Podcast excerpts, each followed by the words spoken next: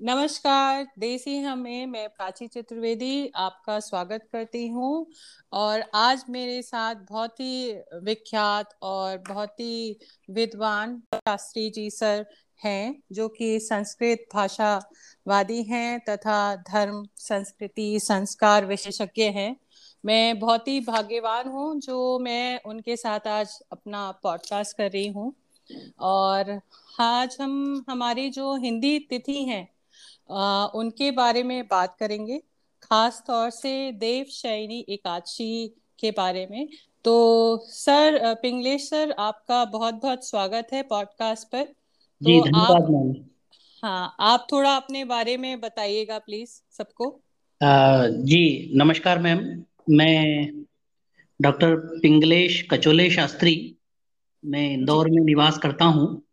और धर्म संस्कृति और संस्कार से जुड़ी हुई बातों से मैं थोड़ा सा जुड़ा हुआ हूँ तो उससे संबंधित यदि कहीं कुछ बात होती है तो मैं अपने विचार अवश्य रखता हूँ और कोशिश करता हूँ कि उन बातों को धर्म से जो जुड़ी हुई बातें हैं उनको बिल्कुल तार्किक रूप से और हमारे शास्त्रों में उसके बारे में क्या कहा गया है उनसे बिल्कुल ऑथेंटिक जानकारी आप तक पहुंचाऊं।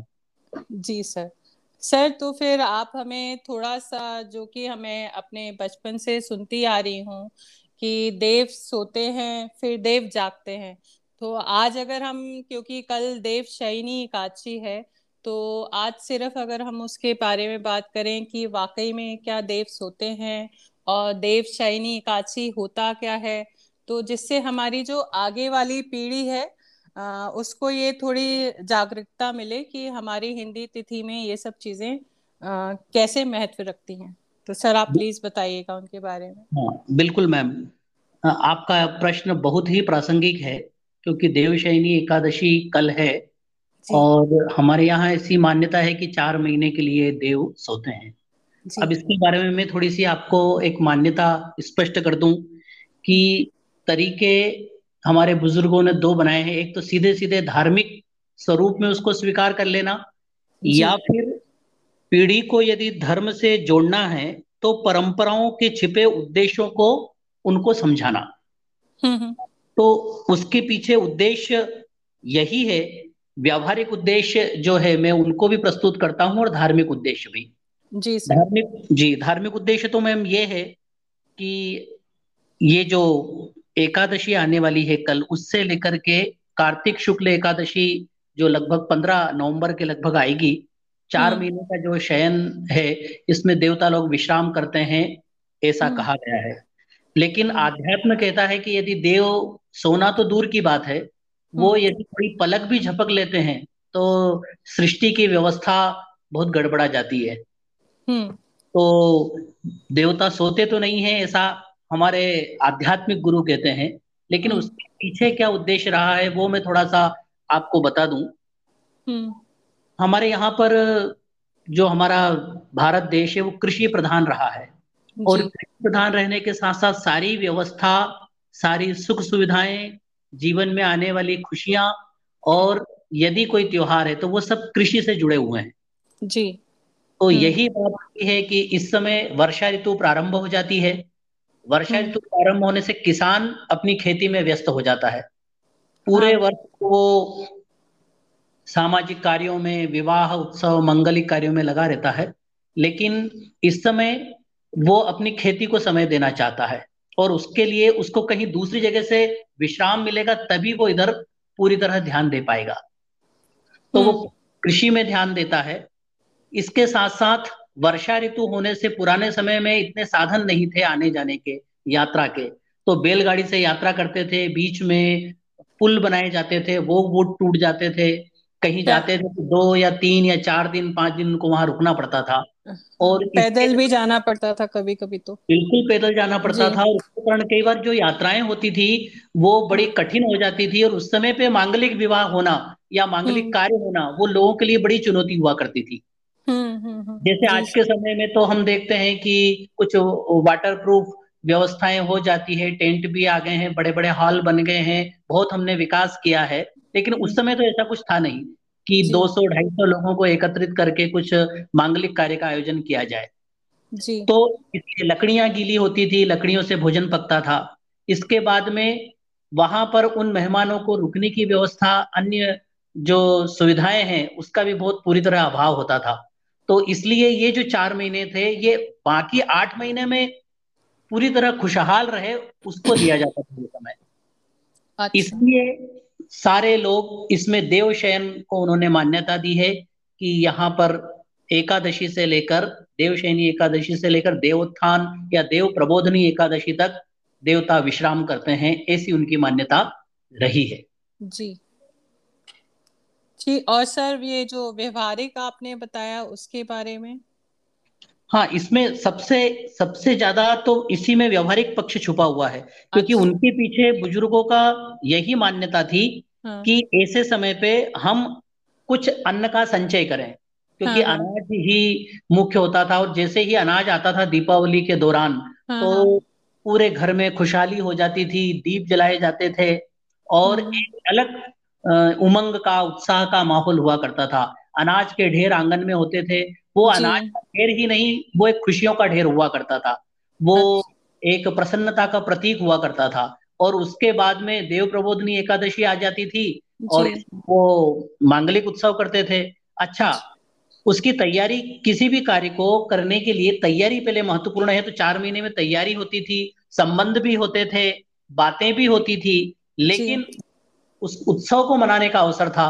वो देव हम्म एकादशी के बाद ही आता था। बाद ही सब मनाते थे और हाँ सालों से जब से हम आ, पैदा हुए तब से यही सुनते हैं कि जब देव उठेंगे देव उठनी एकादशी होगी तब सारे मांगलिक मांगलिक कार्य तभी शुरू किए जाएँगे। उससे पहले नहीं होते हैं अपने यहाँ।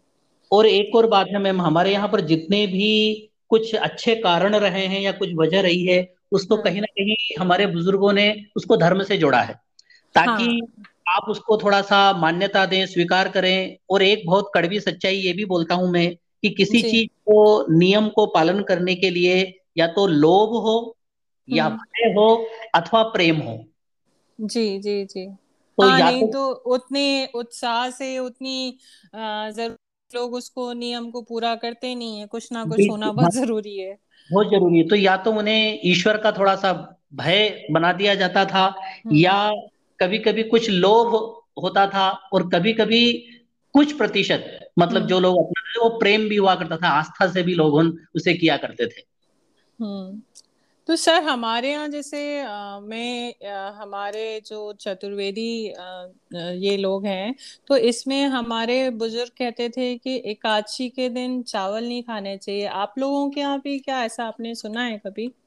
हाँ मैंने सुना हाँ ऐसी बहुत सारी मान्यताएँ हैं हमारे यहाँ पर।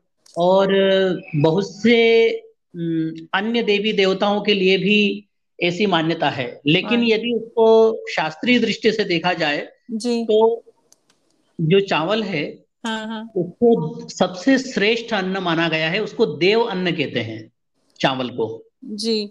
और वो तो हर हर पूजा में इस्तेमाल करा जाता है अक्षत। होता है। यहाँ तक भी आपने सुना होगा कि यदि पूजन के दौरान कोई सी वस्तु कम आ जाए तो हम्म। यहाँ कहा जाता है कि आप उसके अभाव में अक्षत चढ़ा दीजिए तो वो पूर्ण माना जाता है। हाँ हाँ तो हाँ। देवान्न है जैसे कि संस्कृत को देव भाषा कहा जाता है। तो वैसे ही जो चावल है हम्म। उसको देवान्न कहा जाता है। और आज भी कुछ दक्षिण भारत के मंदिर ऐसे हैं जहाँ प्रतिदिन चावल का भोग लगता है एकादशी को भी। और हम्म। उसके बिना देवताओं को जो भोग है वहाँ मंदिरों में उस हम्म। चावल के बिना वो पूर्ण नहीं माना जाता है। एकादशी के दिन भी वहाँ भोग लगता है। अच्छा। तो ये एक क्षेत्रीय मान्यता है जिसको कह हम्म। सकते हैं। ऐसे बहुत सारे ऐसी बहुत सारी हमारे यहाँ पर पारंपरिक मान्यताएँ हैं। हम उसको निषेध नहीं करते हैं किसी भी चीज़ को क्योंकि बुज़ुर्गों ने बनाए हैं। तो उनके पीछे उनकी कुछ आस्था कुछ गहरी भावनाएँ रही है। इसलिए किसी हम्म भी की भावनाओं को हम किसी भी स्तर पर कम नहीं आंकते हैं। बस ये है कि इसका कोई ऐसा शास्त्रीय ऐसा विधान नहीं है कि हमको हम्म चावल उस दिन नहीं खाना चाहिए या चावल भगवान को अर्पण नहीं करना चाहिए या चावल से बनी वस्तुओं का भोग नहीं लगाना चाहिए। या फिर सर एक चीज़ जो मुझे लगता है ये हो सकती होगी कि पहले संयुक्त परिवार होते थे तो अगर हम महीने में एक बार चावल सब लोग ना खाएँ तो थोड़ी बचत हो जाती होगी शायद। और हाँ, उसको एक एकादशी का दिन मान लिया जाता होगा शायद। नहीं नहीं बिल्कुल आपका ये सत्य है कहना क्योंकि उसके पीछे कहीं ना कहीं वही बता रहा हूँ कि बुज़ुर्गों की बहुत गहरी भावनाएँ जुड़ी हुई है तो उन्होंने कुछ ना कुछ तो उसके पीछे ज़रूर सोचा होगा क्योंकि कई बार शास्त्रों के साथ साथ हमारे बड़ों की जो मान्यताएँ होती है वो हम्म। भी बहुत वैज्ञानिक होती है। जैसे अभी आप देखिए कि देवशयन होता है तो इसमें ऐसे त्योहार आते हैं अधिकतम जिसमें प्रकृति की चीज़ों का ज़्यादा इस्तेमाल किया जाता है। जैसे लोग मना करते हैं बुज़ुर्ग की इस समय वर्षा ऋतु के समय और उसके बाद में दूध की बनी हुई वस्तुएँ या दूध आपको कम से कम लेना चाहिए। उसकी वजह यही है कि इस समय सारी वनस्पतियाँ वर्षा ऋतु में बहुत ज़्यादा होती है उसको हम्म। काट काट करके बरोबर किया जाता है। तो पशु अधिक से अधिक पत्तियाँ खाते हैं और कई बार उसमें विषैली पत्तियाँ भी आ जाती है जो कहीं ना कहीं किसी रूप में वो दूध में मिश्रित होकर के हम तक पहुँचती है हम्म। हमारी जो जठराग्नि है वो थोड़ी सी मंद होती है मतलब भोजन करते हैं तो वो उतनी तरह नहीं पचा पाते हैं जितना दूसरी ऋतुओं में इसलिए हाँ। किया जाता है इसके बाद में कुछ त्योहार अभी सलंग आएँगे आप देखेंगे कि निरंतर ऐसे त्योहार आने वाले हैं गणेश चतुर्थी है ऋषि पंचमी है हर तालिका है। इसमें चढ़ने वाली वस्तुओं पर आप चर्चा करेंगे तो ये सारी प्राकृतिक है। हाँ सारे पत्ते चढ़ाए जाते हैं और उस समय जितने वृक्ष होते हैं सभी की पत्तियाँ इस्तेमाल होती हैं हाँ, पूजा में। क्योंकि उनको पता है कि इस समय प्रचुर मात्रा में पत्तियाँ होनी है और वृक्षों को सुरक्षित रखने के लिए उनको समय समय पर काटा छाटा जाना चाहिए। इसलिए पूरे एक महीने श्रावण के महीने विल्लपत्र भगवान शिव पर अर्पण किया जाएगा। और इसी समय सबसे ज़्यादा अभिषेक होता है दूध का। तो दूध बुज़ुर्गों को मालूम था कि जब घर में इस्तेमाल नहीं होगा तो कहीं ना कहीं उसका एक विकल्प भी साथ में बनाना है। हम्म, तो हम्म। इसलिए अधिक से अधिक भगवान शिव पर श्रावण के महीने में दूध चढ़ाया जाता है। क्योंकि चाहे ईश्वर के नाम से ही वो दूध का हिस्सा वहाँ निकलेगा तो परिवार में कम होगा और हम सुरक्षित रहेंगे। अच्छा अच्छा। हाँ तो ये सोच देखिए सबको पता ही नहीं है। ये सोच तो बिल्कुल ही नहीं पता। सबके पीछे मैम इतने वैज्ञानिक और इतने स्पष्ट रूप से कुछ ऐसे कारण हैं जिनको पहचानना आज के समय में ज़रूरी है। नहीं तो बुज़ुर्गों ने हर बात के लिए उन्होंने उसके विकल्प भी बहुत अच्छे सोचे हैं। साथ में भक्ति भी होगी आराधना होगी क्योंकि देवशनी एकादशी से चातुर्मास प्रारंभ हो जाता है। जी और चातुर्मास एक साधना के लिए स्वयं की तपस्या के लिए एक श्रेष्ठ समय होता है इस समय। तो आप स्वयं के लिए थोड़ा सा समय निकाल कर कर विष्णु की आराधना करें शिव की आराधना करें आप अपने इष्ट देव की उपासना करें। और हाँ, उसके लिए जी। इसीलिए सावन का महीना फिर अगले दिन से शुरू हो ही जाएगा। अगले दिन से सावन का महीना शुरू हो जाएगा। बीच में भगवान गणेश का जन्मोत्सव होने वाला है। ऋषि पंचमी ऋषि पंचमी पे ऋषियों को आपने देखा होगा सारी प्राकृतिक वस्तुएँ चढ़ाई जाती है क्योंकि आसानी से उपलब्ध भी होती है। तो ये सारे त्योहार का जो निर्माण है उन पर चढ़ने वाली वस्तुएँ और उनका एक बहुत ही अच्छी तरह से सुव्यवस्थित रूप से जो संरचना की गई हमारे ऋषियों ने हमारे बुज़ुर्गों ने वो बहुत ही प्रशंसनीय है। तो सर जैसे अब हमने देव शैनी एकादशी के बारे में बात करी और अगले दिन से सावन शुरू हो रहा है तो थोड़ा सा आप सावन के बारे में बताना चाहेंगे? बिल्कुल बता देते हैं इसके आपने देखा होगा कि मैंने कुछ धार्मिक मान्यताएँ बताई है तो एक धार्मिक मान्यता यही भी है हम्म। कि भगवान विष्णु चार महीने शयन में रहते हैं मतलब योग निद्रा में रहते हैं तो हम्म। किसी न किसी व्यक्ति को तो वो डिपार्टमेंट सौंपना ही पड़ेगा वो विभाग जब तक आप किसी को चार्ज नहीं देंगे इंचार्ज नहीं बनाएँगे तब तक आप अवकाश पर नहीं जा सकते जी तो सर ये भी मान्यता है कि भगवान शिव इन चार महीनों में इस व्यवस्था को इस सृष्टि के संचालन को देखते हैं। अच्छा अच्छा। हाँ ये बहुत पुराणों में इसका वर्णन भी आता है क्योंकि कुछ इसके साथ बहुत सारी समय का अभाव है इसलिए मैं आपको सारी कथाएँ जो पौराणिक कथाएँ हैं वो आपको शायद नहीं बता पाऊँ लेकिन नहीं एक... फिर उसके बारे में फिर हम आ, बिल्कुल चर्चा करेंगे।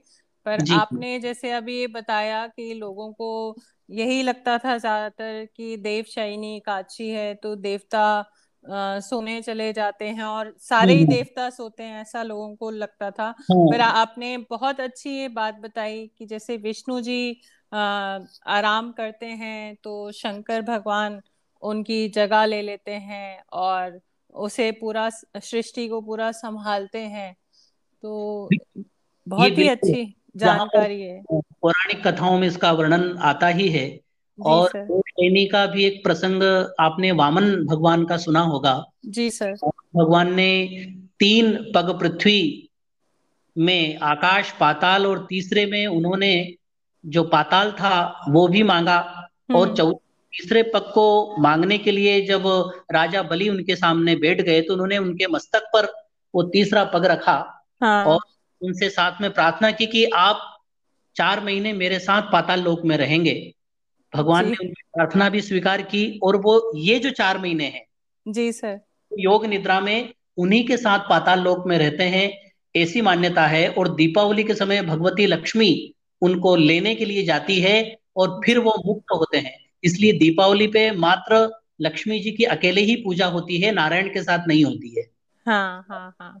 क्योंकि वो नारायण को लेने जाती है और उसके बाद में देवोत्थानी एकादशी से लक्ष्मी और नारायण दोनों का विग्रह की पूजन करके हम पुनः उस मंगल कार्य को प्रारंभ करते हैं। जी सर सर बहुत बहुत आपने इतनी अच्छी जानकारी दी जो कि काफ़ी चीज़ें तो मुझे भी नहीं पता थी तो मुझे लगता है कि आ, काफ़ी लोगों को ये नहीं पता होगा। और आपका बहुत बहुत शुक्रिया। और मैं चाहूँगी कि आगे भी हम और विषयों पे चर्चा करते रहें जिससे हमारे सारे जितने भी जनरेशन जो आगे वाली है उसको ये पूरी सूचना मिलती रहे कि हमारे जो धर्म संस्कृति है उसमें कितना कुछ मतलब छुपी हुई है बातें। हाँ, बिल्कुल मैम। हाँ, तो आप जब भी मुझे याद करेंगी मैं उपस्थित रहूँगा और सभी को मेरी ओर से प्रणाम। सभी को बहुत बहुत धन्यवाद sir. Thank you so much sir thank you ma'am